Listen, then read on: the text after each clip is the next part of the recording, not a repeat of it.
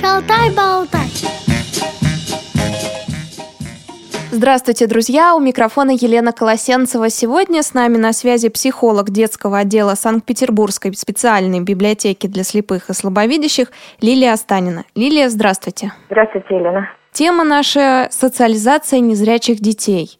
И в первую очередь я хотела спросить, что же такое социализация? Социализация вообще для зрячих и незрячих детей предполагает их готовность выйти из круга семьи в общество, приняв да, все его законы, освоив традиции и самостоятельно прожить свою жизнь. А когда начинается социализация? Когда стоит приступать к ней? Самые ранние годы или уже когда ребеночек встанет на ножки?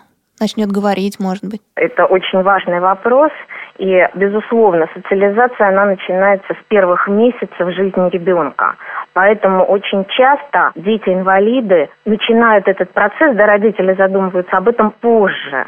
Хотя социализация, да, это, собственно, такое освоение, да, освоение мира вокруг, пространства вокруг, которое начинается, конечно, с контакта с близкими, да, с освоения мира, с пространства своего дома и потом выход да, за пределы этого пространства. Очень часто родители э, незрячих или слабовидящих детей откладывают этот процесс. Понятно беспокойство родителей, понятно желание сделать все возможное, чтобы ребенок сохранил зрение. Да? И вот этот процесс зачастую на первых этапах он игнорируется родителями. Родители не обучают ребенка определенным навыкам, а а, ждут определенного этапа, да, например, что зрение улучшится, если есть такая, да, возможность, или когда ребенок станет постарше, да, когда начнет говорить, вот тогда мы начнем его социализировать. И первые месяцы они упускаются а, каждый месяц он дорог развитию ребенка, потому что есть так называемый сензитивный период, когда именно в этом раннем возрасте легче всего осваивается определенный навык. Поэтому социализация – это очень важный процесс, и поэтому нужен ли психолог да, для малышей? Конечно, нужен. И в первую очередь он нужен для родителей. Если родился в семье ребенок, у которого есть проблемы в развитии, очень важно прийти к психологу, потому что, во-первых, он поддержит да, семью на этапе принятия этой проблемы и подготовит к тому, что с первых же дней, да, с первых месяцев жизни родители будут знать, как обучать малыша, потому что очень часто малыша обслуживают, да, ребенка-инвалида родители обслуживают, не обучая элементарным навыкам социализации, которые включают в себя самообслуживание, коммуникации, эмоциональное развитие. И чем раньше, да, родители придут на консультацию к психологу, тем быстрее они выберут и возьмут нужный курс, нужное направление для развития ребенка, чтобы вот это отставание в развитии минимизировать, чтобы ребенок шел в темпе да, своего возрастного развития. Лилия, а бывали у вас такие случаи, что родители все еще лечили ребенка и не начинали реабилитацию, не начинали социализацию. То есть они надеялись, что зрение вернется и все будет в норме. И вот как-то их надо вот э, переориентировать, что ли? Да, вот буквально недавно была мама. Очень хорошо, что она пришла довольно рано. Ребеночку год и три, у него ДЦП и соответствующие да, проблемы, нарушений много у ребенка. Но вот сейчас ребенок уже ручками может двигать, а его продолжают обслуживать, потому что мама ждет, когда же он станет на ножки, когда заработают ножки в беседе с мамой, в общем, э, действительно, а почему бы сейчас, да, не начинать учить ребенка держать ложку, да, каким-то образом пытаться снять свою рубашечку, да, одеть или раздеть шапочку. В беседе все эти вопросы были оговорены, и, собственно, сейчас все и медики, и мама заметили, что ребенок стал активнее активнее на развивающих занятиях, э, он легче переносит медицинские процедуры. И чем раньше, тем лучше. Начинать да, процесс такого обучения. Обучения, не ждать, не делать из ребенка, ну, условно говоря, такого вторичного инвалида, когда он сам ничего не может сделать, потому что родители, как вы сказали, чего-то ждут, откладывают этот процесс. А если ребенок э, не говорит, не отвечает, плохо двигается. То есть нельзя понять, э, реагирует вот он на эти э, упражнения, слова родителей, на какие-то действия их.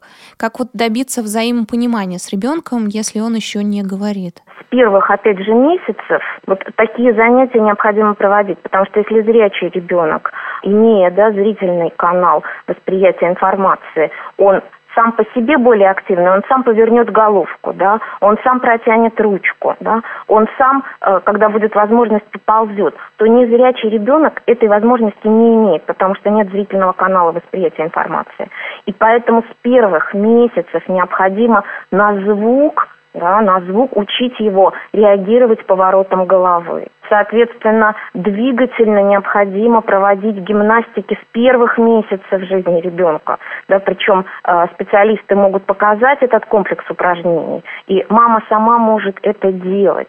Понятно, что маме нужно очень много эмоциональных сил для того, чтобы заниматься с ребенком, а не оставлять его да, неподвижным в кроватке и ждать, опять же, ждать какого-то момента потому что э, потом сенситивный период проходит, и достаточно сложно ребенку все это будет осваивать. Появляются, мы знаем, да, навязчивые движения, появляются стереотипии, и ребенку некуда свою активность направлять.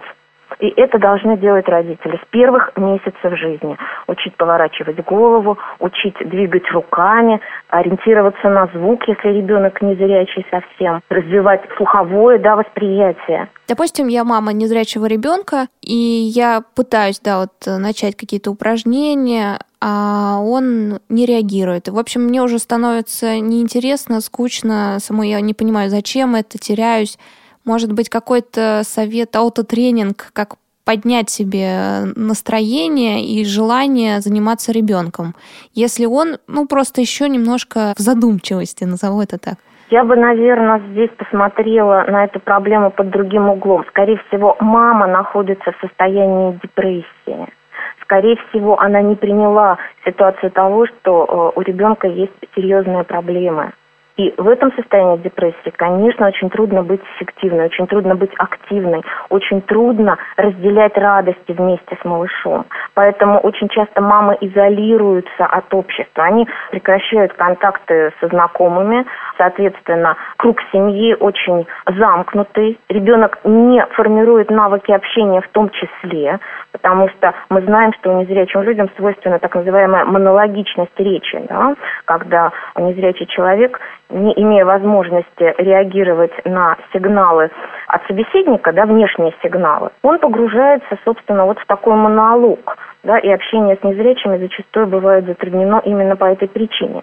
А ведь ребенок с детства усваивает ту же диалоговую форму общения, когда с ним общаются и когда он становится а, участником этого общения. И а, здесь, если маме помочь справиться с этой депрессией, то я уверена, что мама, папа, да, близкие, семья найдут в себе силы с первых месяцев не бездействовать, а активно, активно учить ребенка. И тогда обязательно будут результаты. Такого не может, Елена, просто быть что ребенок не реагирует. Он не реагирует, если он уже погружен, да, немножечко в такой э, внутренний мир, и он замкнут там. Вот тогда он может не реагировать, и такое очень часто происходит, когда приходят на консультацию с детьми трех, четырех, пяти лет. А как выйти из этого состояния депрессии маме? Она должна обратиться к психологу или все-таки возможно, что она сама как-то? У каждого да, свои внутренние ресурсы. Кто-то справляется с этой ситуацией, да, кто-то становится очень эффективным родителем не только для своего ребенка, но э, помогает другим справиться с этой проблемой. Да. У нас есть такие общества в Петербурге «Родитель родителю», да, которые поддерживают именно людей, имеющих детей с нарушениями в развитии, а, можно обратиться к психологу, да, необходимо обратиться к психологу, потому что вот все те же этапы, как обучать, как накладывать свои ручки поверх ручек ребенка, да, чтобы научить его снимать, одевать штанишки, например. Вернемся к теме разговора социализация незрячих детей. С чего начинать, когда ребенок уже встал на ножки, начал двигаться. Ну, или не встал на ножки, а ползать начал. Как его правильно знакомить с квартирой, с окружающим пространством? Во-первых, ему еще нужно помочь поползти, потому что незрячие дети в этом смысле остаются неподвижны, у них нет, опять же, зрительной стимуляции. Здесь нужно начинать помогать ребенку передвигаться на четвереньках, да, постоянно стимулировать его звуком, да, какими-то шумовыми эффектами. Соответственно, ребенок встал на ножки, и здесь очень важно включать его в жизнь семьи, да, давать ему определенную самостоятельность, обезопасить пространство вокруг ребенка, позволять вместе с ним начинать исследовать это пространство и осваивать его. Потому что ребенок, который стал на ножки, у которого уже работают ручки, который уже очень много понимает, если родители стимулируют его к самостоятельности, он очень быстро пространство дома освоит и в этом смысле будет полноценным членом семьи. Он не будет нуждаться в постоянном сопровождении. А что значит включать э, в дела семьи? Все покушали, а ребенок, например, может, э, не знаю, сложить тарелочки в мойку. А почему он не может помыть? Он может помыть тарелочки. Изучили пространство квартиры, но вот ждем гостей на выходные. Впервые придут познакомиться с малышом, а он увидит э, незнакомцев. Как э, подготовить его к этому? Дело в том, что ребенок осваивает мир вокруг себя, незрячий ребенок, через звуки, да, в первую очередь. И если мама активно гуляет да, с ребенком, когда он еще в коляске, потом он встал на ножки, активно э, посещает детскую площадку, в дом приходят гости, семья выходит да, в гости к близким, к родственникам, к друзьям. Для ребенка нет проблемы столкнуться с посторонним, с чужим человеком. Вот чужой человек воспринимается как угроза, если ребенок был, опять же, как я говорила, замкнут в пространстве дома. Лилия, а что скажете? Мне звонит подруга, допустим, и говорит, я к тебе приду. Она знает, что у меня ребенок родился, но она не знает, что он незрячий. И мне хочется как-то ее подготовить, но при этом, чтобы она не испытывала жалость к моему ребенку и не делала каких-то, ну, не говорила слова какие-то, которые мне будут обидны. Как вот с ней поговорить перед тем, как она придет к нам в гости? Действительно, это бывает очень травматично, в первую очередь для родителей, да, как оценят окружающие то, что произошло, да. Но во многом, как построит э, взрослый человек диалог, во многом будет зависеть, будут заданы вопросы, да, какие-то некорректные или нет. Разговором взрослый может управлять. И он может сразу, например, сказать, вы знаете, я бы не хотела обсуждать проблему моего ребенка, да, когда мы с вами встретимся. Или наоборот, сразу рассказать о том, что, вы знаете, у нас такая проблема, а, наш ребенок не видит, но мы делаем все возможное, чтобы он социализировался, адаптировался и в этой жизни нашел свое место. Когда приходят гости, лучше оставить ребенка в своей комнате или включить его в диалог. Пусть сидит рядом, хоть и не участвует, но слушает э, и воспринимает. Безусловно, да, да, да. Как раз слушает, участвует и учится вести диалог. Ведь он слышит паузы, да, он слышит мамин голос, папин голос, слышит голос какого-то малознакомого человека. И он усваивает ритм вот этого диалога да, он слышит эмоции, ведь э, говоря про социализацию, мы не можем не сказать об эмоциональном развитии ребенка, которое тоже начинается, опять же, не в год, не в два и не три, а с первых месяцев. И вот эта первая улыбка, да, которую ребенок дарит своей маме, да, своим близким – это начало эмоционального развития. И опять же, мы знаем, э, чаще всего незрячие люди мало выражают свои эмоции, их мимика достаточно бедна, и это та задача, которая стоит перед родителями. Обогатить ребенка в том числе да, э, мимическими переживаниями, помогать ему да, вот эту мимику в зависимости от эмоционального состояния свою обогащать, развивать, тренировать. И поэтому, участвуя, да, вот в таких встречах, э, находясь в обществе, ребенок очень многое получает. Даже самый маленький. Он слышит, он впитывает, он реагирует. В ночь и в мороз шутку серьез. С вами всегда Радио ВОЗ. У микрофона Елена Колосенцева, на связи психолог детского отдела Санкт-Петербургской специальной библиотеки для слепых и слабовидящих Лилия Останина. Обсуждаем сегодня тему социализации незрячих детей. Лилия, ребенок э, такое существо более раскрепощенное, чем взрослый. Он не знает, как относиться в обществе к людям с инвалидностью. Он не предполагает, что от него могут отстраниться на детской площадке. Но родители, когда идут в общественное место, очень-очень боятся этого. Такой есть страх.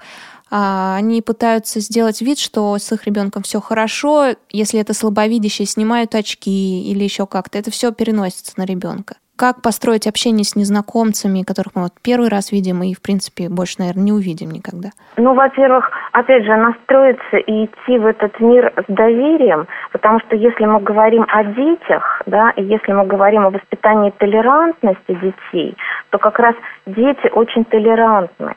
И придя на площадку, собственно, общение да, с другими детишками, оно, как правило, начинается на детской площадке, всегда можно сказать другим детям о том, что этот ребенок, он сожалению, не видит или видит очень плохо. И будет здорово, если вы включите его в игру, и, может быть, от вас потребуется больше усилий, чтобы рассказать, например, да, или еще раз показать, как играть. Опять же, от коммуникации родителей зависит, насколько ребенок незрячий будет включен в детское сообщество. Что касается сочувствия, да, или наоборот какого-то непринятия со стороны других, как правило, ну, эти опасения оказываются не неоправданными. По крайней мере, мой опыт общения с родителями показывает то, что достаточно терпимо относятся, готовы разделить э, заботы родителей, готовы помогать ребенку включаться в детскую игру. Мама всегда может сказать, я не хочу, например, слышать от вас да, каких-то слов сочувствия, сказать, что я не хочу обсуждать проблемы да, своего ребенка на площадке посторонним людям. Я просто хочу, чтобы он играл с вашими детьми. Да, вот эта внутренняя уверенность мамы, ее право направлять разговор, да, или останавливать какие-то некорректные вопросы.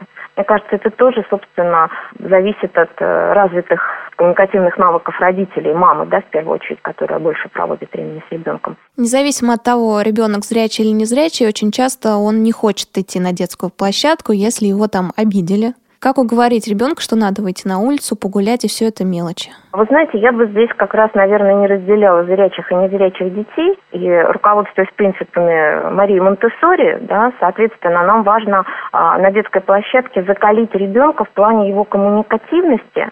И в этом смысле нам необходимо научить ребенка принимать отказ. Да, кто-то может не поделиться. Но в то же время нам очень важно научить ребенка, чтобы он свои интересы умел на площадке отстаивать. А конфликт, всегда детский конфликт, можно грамотному взрослому, который находится рядом, его всегда можно направить в конструктивное русло. И всегда можно помочь детям принять то, что кто-то не делится игрушкой. Безусловно, агрессивность на детской площадке нужно останавливать. И в этом смысле незрячему ребенку, конечно, важно да, чувствовать поддержку взрослого. Он не видит, да, скажем, какого-то агрессивно настроенного мальчика или девочку, который не знаю, сейчас подойдет и э, ударит, безусловно. Вот. Но в то же время мы можем всегда незрячего ребенка вооружить словами. Не толкайся, не отбирай у меня игрушку. Это и есть коммуникация. А если он также начинает вести себя агрессивно, как снять агрессию? То же самое. Ребенку говорится, нет, бить другого нельзя. Ты можешь сказать, не отбирай мою игрушку но бить нельзя. И опять же, этот навык э, коммуникативный, он формируется раньше, чем ребенок вышел на площадку. Опять же, как мы говорили, с первых месяцев жизни. Потому что ребенок, да, так или иначе, он будет пробовать малыши. Все малыши, да, пытаются покусывать, пытаются схватить за волосы, пытаются ударить, да, близких взрослых. Это такая игра, которая э, позволяет им открыть свои возможности. Но здесь взрослые, грамотные взрослые, они ставят так называемую социальную границу. Они говорят нет, кусаться нельзя, дергать за волосы нельзя, потому что причинять боль другому нельзя. Так не принято в нашей культуре.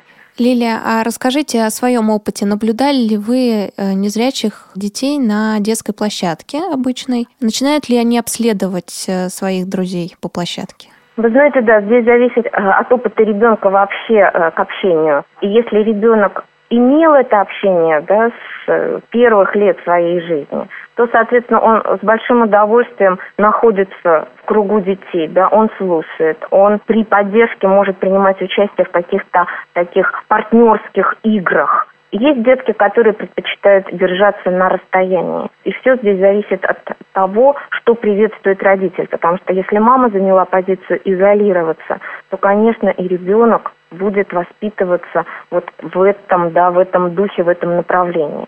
А если мама заняла позицию интегрироваться, да, то ребенок активно и с удовольствием находится в детском сообществе. А если я достаточно общительная сама мама, но мой ребенок какой-то закрытый, стоит ли его подталкивать знакомиться с другими детьми, или это его характер и не беспокоиться? Опять же, если с первых, да, с первых месяцев жизни мы развиваем коммуникацию ребенка, да, если мы приветствуем его самостоятельность, его активность, мы поощряем его познавательный интерес – то вряд ли ребенок будет закрываться от контактов. Ведь, опять же, это определенный результат того воспитания, которое было с первых дней жизни ребенка. И если ребенок закрыт, безусловно, очень важно, и здесь, опять же, специалисты, психологи могут помочь, развить определенные навыки общения, формировать доверие и желание общаться, научиться играть в партнерские игры, взаимодействовать с учетом интересов, да, не только своих, но и партнера, и найти в этом эмоциональный отклик, положительные эмоции. А как поймать вот этот баланс? Э, допустим, поощрить хочется ребенка, он сегодня очень хорошо себя вел, никого не бил, ни у кого ничего не отнимал. Как-то его поощрить, да, хочется. А с другой стороны, не хочется допускать гиперопеки. Ну, опять же, здесь говоря про поощрение, нужно иметь в виду две формы. Есть материальная форма поощрения, а есть нематериальная форма поощрения. И, и вы знаете, вот мамины эмоции, да, радость, нежность, которую мама может выразить ребенку, гораздо ценнее, чем получить конфетку или шоколадку. Хотя одно не исключает другое. Но просто очень часто, да, э, у нас подменяется форма поощрения чисто на материальную. И сегодня это, я бы сказала, такая проблема современных родителей. А для ребенка гораздо, гораздо важнее получить мамино внимание, да, разделенное какой-то совместной игрой, видеть маму в хорошем настроении, слышать ее смех, это гораздо более приятнее и полезнее. То есть можно не тратиться на лего, а просто проявить эмоции, чтобы ребенок заметил, что вы рады. Развивающие игрушки тоже нужны. Но ведь очень часто дом сейчас да, современного ребенка превращен в какой-то ну, огромный-огромный склад игрушек и при этом игрушки, да, в общем, не вызывают особого интереса. Почему они могут не вызывать? А у незрячих детей это особенно актуально, потому что ребенка нужно стимулировать и к придумыванию новой игры со старой игрушкой. То есть вот так немножко мы построили из конструктора, а потом мы можем это все разобрать и снова строить. Но опять же, здесь важно поощрять, разделять эту игру и двигать, двигать ребенка в плане его познаний и открытий формируя такую творческую смелость, да, экспериментировать. И поэтому много игрушек, в общем-то, мне кажется, наоборот, рассеивает внимание детей. Нужны игрушки по возрасту, да, нужны игрушки, которые позволяют придумывать новые какие-то игры, да, или игрушки, которые ставят новые задания, более сложные. Да, вот мы говорим про эту планку развития, что она всегда должна быть чуть выше того, что ребенок может на данный момент. Развитие – это шаг вперед. Поэтому любая игрушка, да, взрослый может помочь, придумывать что-то новое, чтобы ребенка продвигать.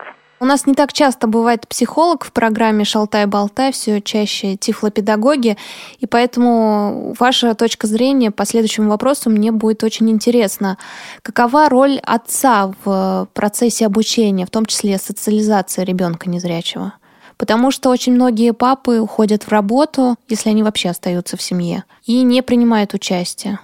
Здесь э, есть объективные да, какие-то показатели и есть ролевые традиции да, в каждой семье. И если папа работает, да, соответственно, он обеспечивает материальную стабильность семьи, то, конечно, он будет меньше общаться с ребенком. Но здесь тогда для папы очень важно качество этого общения. Да? Пусть это будет э, вечером, пусть это будет 15-30 минут, но если игры с ребенком, общение с ребенком будут эмоционально наполнены, насыщены, э, то я думаю, что это будет очень важно для ребенка. Что касается привлечения папы к процессу воспитания, то это уже задача мамы, задача супруги э, выстроить свои супружеские отношения так, чтобы они были гармоничными. Очень часто семьи действительно распадаются, семьи, где есть ребенок с проблемами.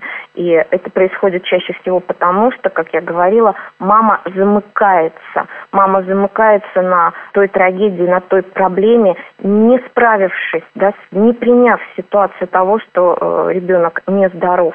И в результате она просто эмоционально не в состоянии да, выполнять свои какие-то супружеские, в общем-то, э, обязанности. Поэтому семья распадается. Папа становится исключен, да, исключен из этой диады мама и ребенок, и мама вся и полностью отдает себя, жертвует. Жертвует, а, в общем-то, семейной, семейной стабильностью, да, семейной э, жизнью.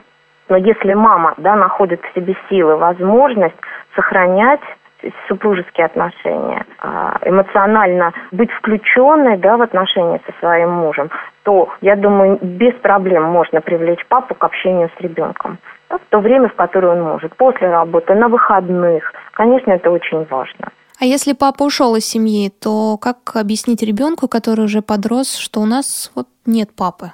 Вы знаете, а здесь неважно, зрячий ребенок или незрячий. Ребенок имеет право знать об истинном положении вещей. Скрывая от ребенка какие-то факты, по сути, мы его дезинформируем, тем самым порождая внутреннюю тревогу. А, иногда родители говорят, ой, ну, мне кажется, он даже и не заметил, да, что что-то изменилось. Да, все ребенок заметил, все ребенок чувствует но тревога у него растет, потому что ему про это не рассказали об изменениях, о том, что папа с мамой будут жить отдельно, но папа останется всегда папой и постарается как можно больше общаться с ребенком. Мы затронули только основные вопросы по нашей теме социализации незрячих детей. Спасибо большое, Лилия, за то, что связались с нами и надеюсь на дальнейшую встречу с вами. Да, всего доброго. Напомню, друзья, что с нами на связи была Лилия Останина, психолог детского отдела Санкт-Петербургской специальной библиотеки для слепых и слабовидящих. До встречи в Шалтай-Болтай. Если у вас возникли вопросы к специалистам, которых мы пригласили в гости, а также если вы хотите предложить тему или принять участие в записи, пишите нам по адресу радиособака радиовоз.ру с пометкой «Шалтай-болтай».